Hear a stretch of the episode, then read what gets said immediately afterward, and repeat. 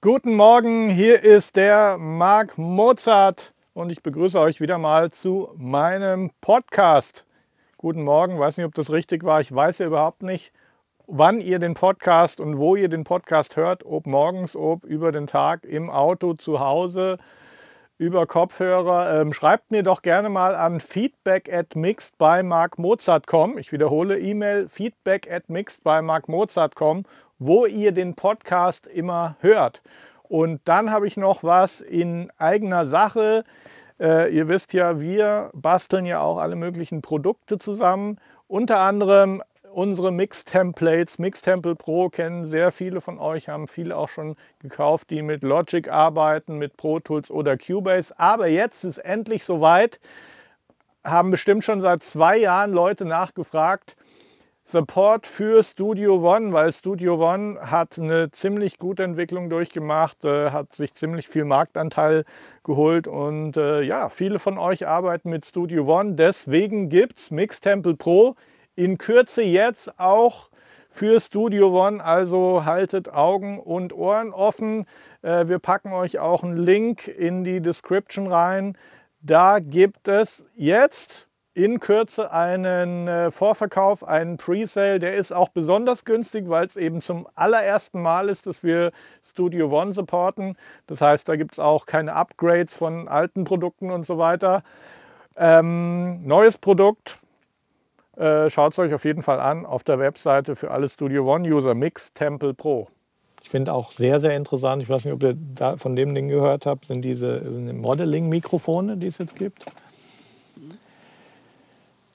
Meech, wie heißt es nochmal? Ich frage dich jedes Mal. Townsend 4. Townsend. Als erstes hat der Stephen Slate ein Mikro rausgebracht, wo er gesagt hat, wir nehmen im Grunde genommen den reinen Sound der Kapsel durch einen neutralen Preamp und haben dann ein Plugin im Rechner, wo wir den Typ von Mikrofon auswählen können. Mhm. Das hat da eigentlich schon ganz fun gut funktioniert. Jetzt gibt es eine Firma Townsend heißt die. Die haben das nochmal eigentlich auf die Spitze getrieben. Die haben im Grunde genommen ein Großmembran-Studiomikrofon genommen, was zwei Kapseln hat, so wie auch, ja, was weiß ich, U87 hat auch zwei Kapseln, äh, C800G, die wirklich teuren Großmembranmikrofone. Beide Kapseln in die DAW führt und dann hast du ein Plugin, wo du in der DAW dann auswählen kannst, welches Mikrofon, nee, welches Mikrofon du verwenden wolltest. So, okay. Da gibt es auch ein Plugin von äh, Universal Audio zum Beispiel, das heißt Ocean Way Mic Locker. Mhm. Und da hast du alles zur Auswahl, was Oceanway an klassischen Mikrofonen hat. Und das ist natürlich schon eigentlich, es ist natürlich eine sehr moderne Sicht der Dinge, aber das kann ich mir schon vorstellen, wenn mir jemand so ein pures Signal liefert von so einem Mikrofon, ich dann beim Mix dieses Plugin habe, weil es ist schon was, was man oft vielleicht erst im Kontext mit der ganzen Musik, mit dem Mix entscheiden kann, welches denn jetzt das beste Mikro gewesen wäre. Weil es ist in jedem Fall besser, dass ich, wenn ich zu viel S-Laute habe, dass ich sage, an der Quelle sage ich anderes Mikrofon, ja. Was diese Bereiche nicht so betont. Oder wenn ich ein Mikro will, was mir bis in den Mitten gibt, es ist immer besser, das an der Quelle zu ändern, was man haben möchte, weil jedes Plugin, mit dem ich Dinge entferne, wie ein DSer, hat immer einen negativen Einfluss auf den Sound, die, auf die eine oder andere Art und Weise. Die Realität ist dann eben oft, dass man, bevor man die DSer einsetzt, vielleicht unterhalb des DSers sogar was reindreht nochmal extra betont, damit die Höhen satt da sind und dann den die Esser verwendet, um das Überschüssige irgendwie wegzumachen. Aber nichts geht natürlich um äh, über ein optimales Mikrofon, was den Sänger in perfekter Form captured. Dazu gehört für mich natürlich dann auch ein Mic Pre, der es vielleicht an der Quelle auch schon so ansättigt, dass einem der ganze auch ein Transformer von dem Neve Mic Pre beispielsweise, der erzeugt ja schon Obertöne. Mhm. Diese Obertöne haben natürlich dann auch zur Folge, dass ein EQ, den man später verwendet, einfach ein reichhaltigeres Spektrum hat, wo es ansetzen kann. Weil wenn ihr schon mal versucht habt, einen Sinuston zu EQen, geht eigentlich nicht. den muss man anzerren, erst ja. den Sinuston, dann kann man ja. ihn EQen. Und das ist eben der Effekt auch von, von Mike Priest. Da ja dieses Thema Produktion und Mix bei dir auch gut abgekoppelt ist, mhm. könnte man ja wirklich sagen, wenn man mischt, steigt man nochmal auf die Plattform um, alles runtergerechnet und dann äh, zieht man die Waves genau. rein und arbeitet dort weiter. Hätte ich früher nicht für möglich gehalten, dass das sinnvoll ist, aber Ich finde es so. eigentlich schon sinnvoll, wenn man klare Trennlinien hat mhm. zwischen den verschiedenen Arbeitsschritten, ja. weil das führt auch dazu, dass man äh, in der Produktion über bestimmte Sachen einfach sich noch keine Gedanken genau. macht. Genau. Ja. In bestimmten Bereichen wie Arrangement, Soundauswahl, aber Dafür weiß, lass uns jetzt mhm. festlegen, was wir wollen. Ja. Weil dieses alles immer offen halten äh, führt halt, kostet vor allem im professionellen Betrieb extrem viel Zeit. Genau. Und irgendwann ist halt dann die Frage, funktioniert das oder funktioniert es nicht, ja. aber wir müssen uns jetzt entscheiden. Also das ist dieses... Denk dich auch im, im, kreativen Prozess auf jeden Fall. Ein, wenn du immer im Hinterkopf ja. hast, naja, das ist eigentlich noch offen und das muss noch... Und dieser ganze Prozess, der geht ja einfach noch weiter. Den größten Fehler, den ich eigentlich sehe bei modernen, jungen Produzenten ist, dass sie noch nicht mal den Prozess des Songwritings abkoppeln von mhm. Produktion. Ja. Und ich sehe Leute, die haben noch nicht mal den Song fertig und mixen ihn schon, oder mastern ihn schon. Also ähm, natürlich können immer Dinge entstehen. Es kann immer sein, dass jemand da ist, der hat einen super Song geschrieben und dann ist jemand anders, der wie eine Art Remix seine Produktionsskills reinbringt. Aber da sehe ich eine extrem starke Vermischung. Ja.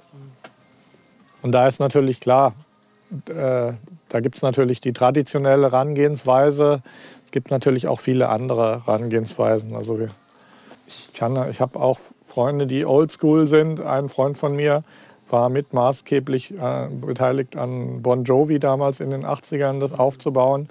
Die haben erstmal nur den Song geschrieben. Mhm. Im Proberaum mit Klavier, Akustikgitarre. Und bevor nicht jeder Akkord, jeder Break oder ja, jeder Akkord, die Songstruktur, die Lyrics, Vocals, alles standen, haben die es der Band gar nicht gezeigt. Ja. Dann ging es in den Proberaum. Dann hat der Drummer überlegt. Dann hat der Bassist überlegt. Der Gitarrist. Dann kamen erst die Riffs eigentlich rein. Jetzt weiß ich sowas wie Give Love a Bad Name äh, in der Song-Demo-Version. Das war Piano und Gesang. Und dann macht die Band ihr Arrangement. Wenn die das live im Proberaum spielen konnten, dann sind sie ins Studio gegangen. Ja. Dann kam nochmal der Produzent, der dann gesagt hat, ey, lass uns doch hier so einen Keyboard-Effekt. Mhm. Mhm. Und das war wirklich eine extrem klare Trennung von den einzelnen Schritten. Ja. Natürlich funktioniert es bei David Guetta nicht so. Mhm. der wird seinen Beat bauen, einen gewissen Vibe haben. Und dann gibt es einen anderen, der komponiert dann äh, einen Song mit Sia auf der Bassdrum und dem vielleicht Riff, was vielleicht da ist. Deswegen stehen da dann 14 Leute drunter am Ende. Und die Sachen sind ja auch außergewöhnlich und die sind auch sehr gut. Die klingen ja. extrem gut. Es ist ein Riesenteam, was halt letztlich sich finanzieren lässt, weil der halt äh, eine halbe Million kriegt, wenn er einen Abend auflegt und so tut, als würde er da was machen. Boom! Sorry für die kleine Unterbrechung. Ich will euch noch mal etwas näher bringen. Das heißt Master Feedback und steckt im Wort schon drin. Das ist ein Mastering-Service von uns, der auch mit Mix-Feedback verbunden ist. Und zwar ist das ein Stem-Mastering-Service. Ähm, viele von euch wissen das eigentlich schon, dass wir das machen. Das ist auch preislich extrem günstig, liegt bei 99 Dollar bzw. 99 Euro inklusive Mehrwertsteuer. Wir machen jetzt ausschließlich diesen Mai, Mai 2019 bis Ende Mai 2019 kriegt ihr 20% Rabatt auf Masterfeedback. Der Coupon, den ihr dazu braucht im Shop, der äh, ist in der Description drin. Also wenn ihr gerade was zum Mastern habt oder auch wenn ihr sagt, okay, gerade nicht, aber im Juni, Juli kommt was, jetzt die Chance nutzen, schon mal äh, Kapazitäten kaufen. Jetzt gerade Aktion 20% weniger bei Master Feedback, unser STEM Mastering Service mit Mix Feedback. Link und Coupon sind in der Beschreibung. Ähm, tausendfach von Leuten benutzt, sind alle sehr happy. Wir holen hier echt noch mal einiges raus aus euren Mixen. Also haut rein, 20% Rabatt nur im Mai.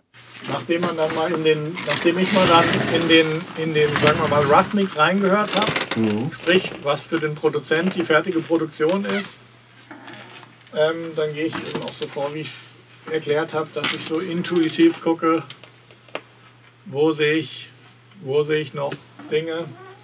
Ähm, ich gehe aber jetzt mal wirklich auf den, voll, auf den kompletten Mixprozess ein. Wo ja. ich, das ist ja jetzt schon eine Sache gewesen, wo eigentlich der Mix schon da war, wo wir halt nur in Form von Stamps nochmal die Möglichkeit haben, auf Dinge, auf Dinge zuzugreifen. Ja. Ähm, ich finde den Rough Mix des Produzenten finde ich deswegen wichtig, weil der immer mir den roten Faden gibt, für was ich ja. dann mache. Weil ja wenn mir jetzt jemand keinen Rough Mix gibt, kriege ich mit Sicherheit auch einen super Mix hin. Aber es ist halt unheimlich wichtig, ein bisschen auf die Intention des Künstlers einfach genau. zu, zu achten. Genau. Und man kann, also wir haben schon Fälle gehabt, wo einfach äh, die Produzenten oder Künstler uns keinen Rough Mix mitgeliefert haben, mhm. weil sie dachten, ja, der mixt das eh, der braucht ja nicht ja. mal einen Mix hören. Und jeder hat sich gedacht, was rauskommt von ja, den Anwesenden. Gehabt, hat irgendwie eine Vorstellung. Im Unterbewusst hast du eine Vorstellung. Und dann ja. hörst du was. Ja.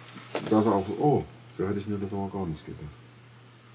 Das kann vorkommen. Und wenn du dann einen Rough Mix hast, ja. dann kann trotzdem irgendwie das Lower End und Bass kann undurchsichtig sein. Die Gitarre verschwindet hinter anderen Dingen, ja, wie auch immer. Aber, aber ich habe schon mal einen Eindruck, welche, welches Gefühl insgesamt gibt mir das jetzt beim Hören. Mhm.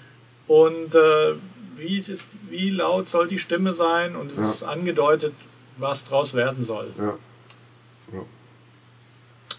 Und du hast ja auch in deinem Buch geschrieben, finde fand ich auch sehr gut. Also selbst beim Mixen ne, ein Referenztitel, ein, ein Raff-Mix und dann ja.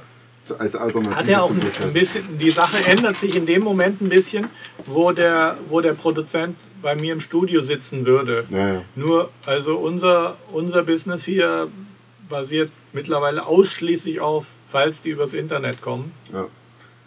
Und äh, ja, in einem Oldschool-Szenario wäre es wahrscheinlich eher, wird es eher mal vorkommen, dass der Produzent dann halt hier sitzt, äh, im Hintergrund ein bisschen Kaffee trinkt, mich basteln lässt. In dem Moment würde er wahrscheinlich reinwachsen in das, was ich dann zusammenbaue.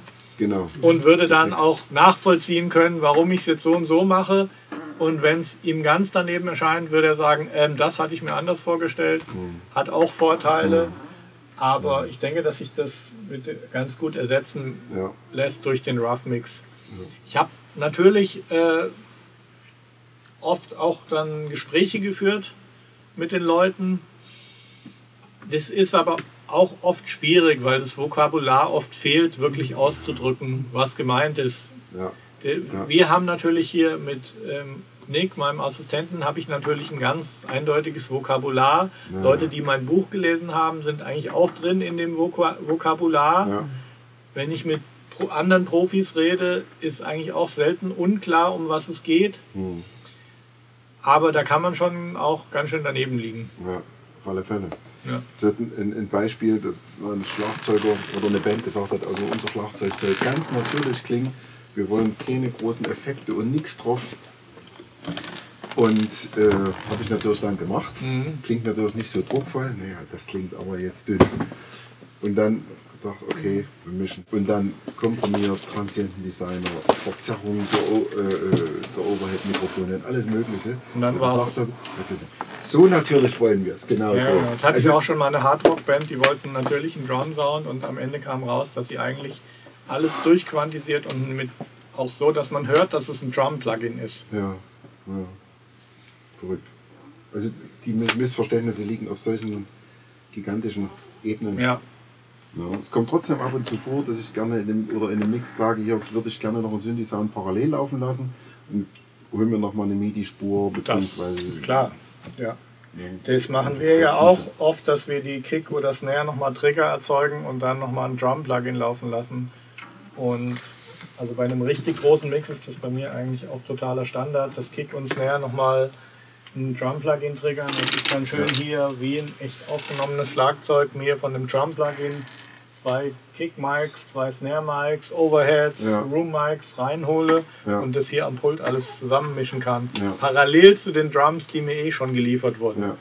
Dadurch schaffst du dir natürlich eine enorme Palette und kannst dann wirklich, ja, wie ein Koch oder mit die Farben mischen und extrem viel machen. Also das äh, ist, glaube ich, ein Thema, wo das Pult extrem nützlich ist, wo auch Fader nützlich sind, wo du wirklich erstmal das Drumset aus 16 Fadern zusammenbaust. Und was willst du für eine Balance haben, weil das ist, das finde ich auch schwierig mit der Maus, muss ich sagen, weil gerade bei so einem Room Mic oder Overhead sind selbst hier am SSL-Pult so kleine Wege, die einen großen Unterschied machen. Und die Interaktion dann mit dem Bass und der Gitarre, das sind wirklich so Sachen, wo es hier Millimeterarbeit ist. Ja. Das finde ich dann wirklich schwer, das also mit der Maus an einem Fader auf dem Bildschirm finde ich dann schwierig. Da arbeite ich dann eher so, dass ich äh, einen Gainer habe, den ich auf plus 2 dB stelle und hin und her vergleiche. Ja, Will ich ja. es 2 dB lauter oder 2 Ja. dB leiser? Ähm, aber da ist natürlich so die Intuition von so einem Pult oder auch ein Fader-Controller einfach, genau. Genau. einfach nicht zu schlagen. Also ich finde auch, dass man kommt intuitiv auf eine andere Lautstärke, wenn du dich über einen Fader deinem Ideal näherst und nochmal drumherum schwankst und, und nicht sagst, gib jetzt, es müsste 3 dB lauter sein, gib 3 dB ein und hör schon das nächste. Das ist ja auch oft die Gefahr. Ja. Und die 3 dB haben sich herausgestellt, die hörst du überhaupt nicht. Ja, Ja. Die, die musst du nochmal 2 dB dazugeben, damit überhaupt der Effekt kommt. Ja. Aber du hast so das Gefühl, ja, 3 dB, die Näherung passiert nicht, sondern es verändert sich was. Ja, Und es gibt ja auch dieses Phänomen, dass man was hört, was gar nicht da ist. Und Mhm. Klar. so kannst du übertreiben, in die Ja. falsche Richtung erstmal Ja. übersteuern und dann wieder Ja. zurückgehen. Und dann kommt, kommt was anderes raus. Was ich am Pult auch sehr gerne mache, hier habe ich ja zwei Lead Vocal Channels, ist, dass ich hier quasi ein eher cleanes Lead Vocal habe und dann auf dem zweiten Fader parallel komprimiert, so Ja. wie ich es im Buch beschrieben habe. Ja, Und da ist es einfach auch, das ist auch mit der Maus nicht zu machen, ja, aber mit an jeder Hand ein Fader bin ich sofort da, wo ich hin will. Und mit Automation dann noch schöner, weil ich gehe einfach von Songpart zu Songpart, habe in jedem Part eine leicht andere Balance. ja. Und klar, wenn dann bei einem Rocksong das Arrangement im Chorus dichter wird, dann geht die Parallelkompression höher, weil ich mehr Schub brauche bei den Vocals, damit sie sich besser durchsetzen. ja. Habt aber dann noch hier einen Fader mit der VCA-Gruppe für die Lead Vocals, wo ich dieses Mischungsverhältnis beibehalte und nochmal den Gesamtpegel aus beiden auf einen extra Fader habe. ja, ja. Das ist schon sehr schwierig ohne Controller oder Fader Ja, umsetzbar. Tschakaboom! Ja, nochmal eine Unterbrechung, sorry, aber wichtige Sache. Es geht um Mixtemple Free. Ja, was ist Mixtemple Free? Der Name sagt es schon, das könnt ihr euch umsonst runterladen. Haben wir euch für Logic Pro X gebastelt. Da gibt es ja Mixtemple Pro schon länger. Und äh, wir haben eine super treue Gemeinde von Leuten, die hatten schon unser erstes Mixtemple-Produkt, haben jetzt auf Mixtemple Pro abgegradet, aber viele von euch haben es eben noch nicht und äh, haben immer gefragt, ja, habt ihr nicht mal was zum Probieren und einen Teaser und ich kann mir nicht so richtig was drunter vorstellen. Für all die haben wir jetzt Mixtemple Free gebastelt. Da könnt ihr das Produkt mal ausprobieren. Das ist auch tatsächlich super nützlich.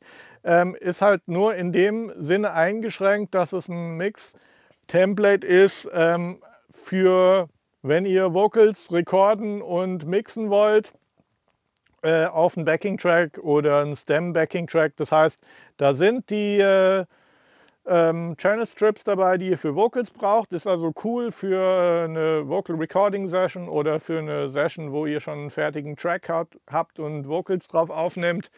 Ähm, und ihr könnt das Ganze, wie es funktioniert, auch im Vollprodukt mal so äh, antesten. Ja, und das Ganze ist umsonst und gibt es für Logic Pro X. Äh, von daher mal die Gelegenheit für alle, die da noch nicht eingetaucht sind in die Welt des Workflows, wie wir uns ihn vorstellen beim Mixing.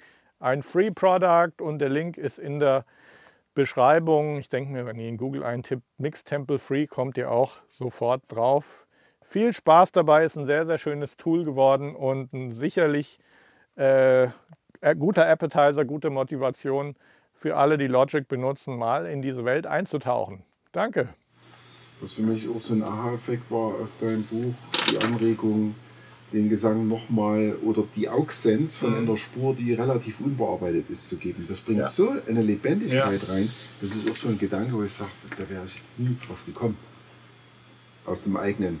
Denken ja, für mich ist das eben die äh, Analogie zur Fotografie, wo du eben auch oft die besten Bilder haben ja dann, jetzt mit dem Apple äh, iPhone geht es auch, diese Schief Tiefenschärfe, ja. dass wirklich der Hintergrund eher verschwimmt. Mhm. Und gerade wenn du dann äh, so ein Lead-Vocal extrem vorne hast, das hat kräftige Mitten, die Höhen glitzern und so. Und wenn du von die, nach diesem, von diesem Signal die Effektsens rausschickst, dann hat ja der Hall und die Delays denselben Glitzer. Ja. Aber du willst ja, dass das, was du an Effekten hast, einfach dahinter steht ja. und es soll eher verschwommen, ja. weich gezeichnet sein, würde man bei der Fotografie sagen. Und das erzielst du eben nicht, von, wenn du von diesem übertriebenen Hochglanz äh, Audioausgang dann eben deinen Effektsens machst. Klar, du kannst dann natürlich äh, im Hall wieder die Höhen wegnehmen oder so, aber das ist ja. Klingt anders. Hm. Das klingt anders. Hm. Also da ist es dann tatsächlich sinnvoll, wenn man im Rechner äh, bei Logic Command D für duplizieren die hm. Spur nochmal anlegt hm. und dann einfach anders EQt. Ja.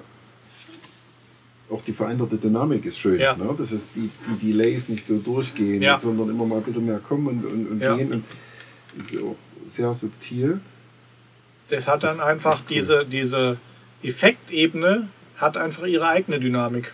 Genau. Du willst ja auch nicht, wenn der Sänger dann einmal äh, eine super laute Stelle hat, die dich anschreit, willst ja nicht, dass dann die Effekte parallel genauso ja, rausspringen. Ja, ja. ja, es kann auch dann natürlich sinnvoll sein, dass man ähm, dass man viel extremer die est auf der Spur, die in den Hall oder genau. ins Delay sendet, weil du willst ja jetzt auch nicht, dass da so aus dem Delay die Esse rausspringen, sondern nee. so ein Delay soll eher so eine, so eine Tape-Delay, analoge Qualität haben, das soll eine Wärme haben, ja. ohne dass es Low-End zuhaut. Also das ist ja. schon eine interessante Strategie.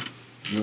Gleichzeitig dann verbunden damit, dass man für die einzelnen Instrumentengruppe auch äh, unterschiedliche Reverbs verwendet. Ja. Und dass, wenn man das in der Gruppe, VCA-Gruppe zusammenfasst, dass man dann wirklich hier auf dem VCA-Fader für Lead Vocals auch nur ähm, eben auch den Hall von den Lead Vocals hat und aber nur den Hall für die Lead Vocals, ja. weil sonst kriegst du beim Muten dieser einzelnen Gruppen kannst du nie Drums hören, Bass, Gitarre einzeln. Ja wenn du einen Hall für alles verwendest. Ja.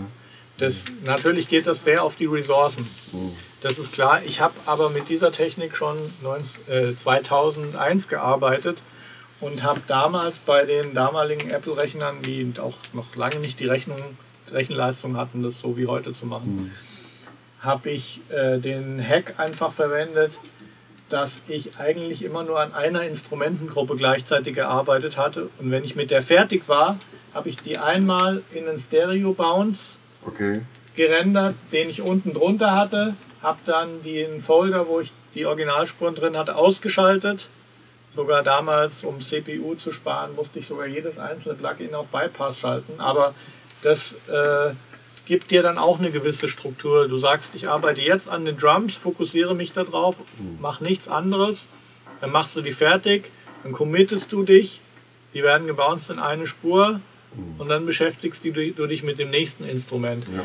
Ich, es hatte den Vorteil, dass ich dann wirklich alle CPU-Ressourcen, die ich hatte, auf die einen Instrumente, auf ja. die eine Gruppe verwenden mhm. konnte, die gerade bei mir im Fokus stand. Ja. Und so habe ich auch damals schon mit wahnsinnig komplexen Ketten auf Vocals zum Beispiel gearbeitet. Mhm. Und das Projekt war eben dann am Ende schon direkt automatisch äh, ein, ein Stem-Mix eigentlich ja, wo ja. auch alles schon reingerechnet war. Hm. Das schafft schon, das schafft schon enorme Ordnung. bei Vocal Reverb ähm, es wirklich eine Mischung von sehr vielen Sachen ist. Also wir haben selten dann wirklich nur ein Reverb, sondern es ist eine Mischung aus einem kleinen Raum, wie so ein Badezimmer vielleicht, einen großen Concert Hall, einen großen Church Hall, mhm. den man leicht dazu mischt. Ähm, das ist so eine Sache, die ich auch schon relativ lange mache. So ein Riesen, als wenn man im Kölner Dom steht oder so, mhm. mhm. Reverb ganz leicht mit vielleicht minus 29 dB dazu mischen. Das gibt einfach unterbewusst, gibt es einfach die Illusion von enormer Tiefe im Mix, auch wenn man es eigentlich gar nicht hört. Und wenn du dann im Kontrast die Stimme vorne trocken hast, äh, es ist halt so, die Nähe wird auch besser ja, genau. empfunden, wenn du eine Definition für die Tiefe des Raumes hast. Ja, ja. Da muss man sehr vorsichtig mit umgehen. Ähm, was ich spannend finde, ist, dass jetzt auch in den letzten Jahren Hall unheimlich wieder ein Thema geworden ist. Es gab ja teilweise viele Jahre äh, Produktionen, die so trocken waren, dass du kaum gehört hast, wo mal ein Effekt eingesetzt wurde. War trotzdem oft was drauf, aber ja. wirklich super subtil. Also ich habe jetzt in den letzten Jahren wirklich in allen Musikrichtungen Mixe wieder gehört, wo Hall auch bewusst ja. hörbar eingesetzt ja. wird. Das ist ein ganz spannendes Mittel. Die ist von Chris Lord Algie inspiriert, weil der hat hier tatsächlich dann so einen, äh, einen Effekt-Sense, der tatsächlich irgendwie zehn verschiedene Reverbs dranhängen und hat dann in einem anderen Bereich von seinem Pult, die alle hier auf den kleinen Federn zurückkommen und dann gehst du halt mal durch, welcher Hall passt denn jetzt gerade mhm. zu meinem Song. Mhm. Aber es ist überall Signal drauf. Du ja. hast überall ein Vocal Reverb oder ein Snare Reverb. Ja.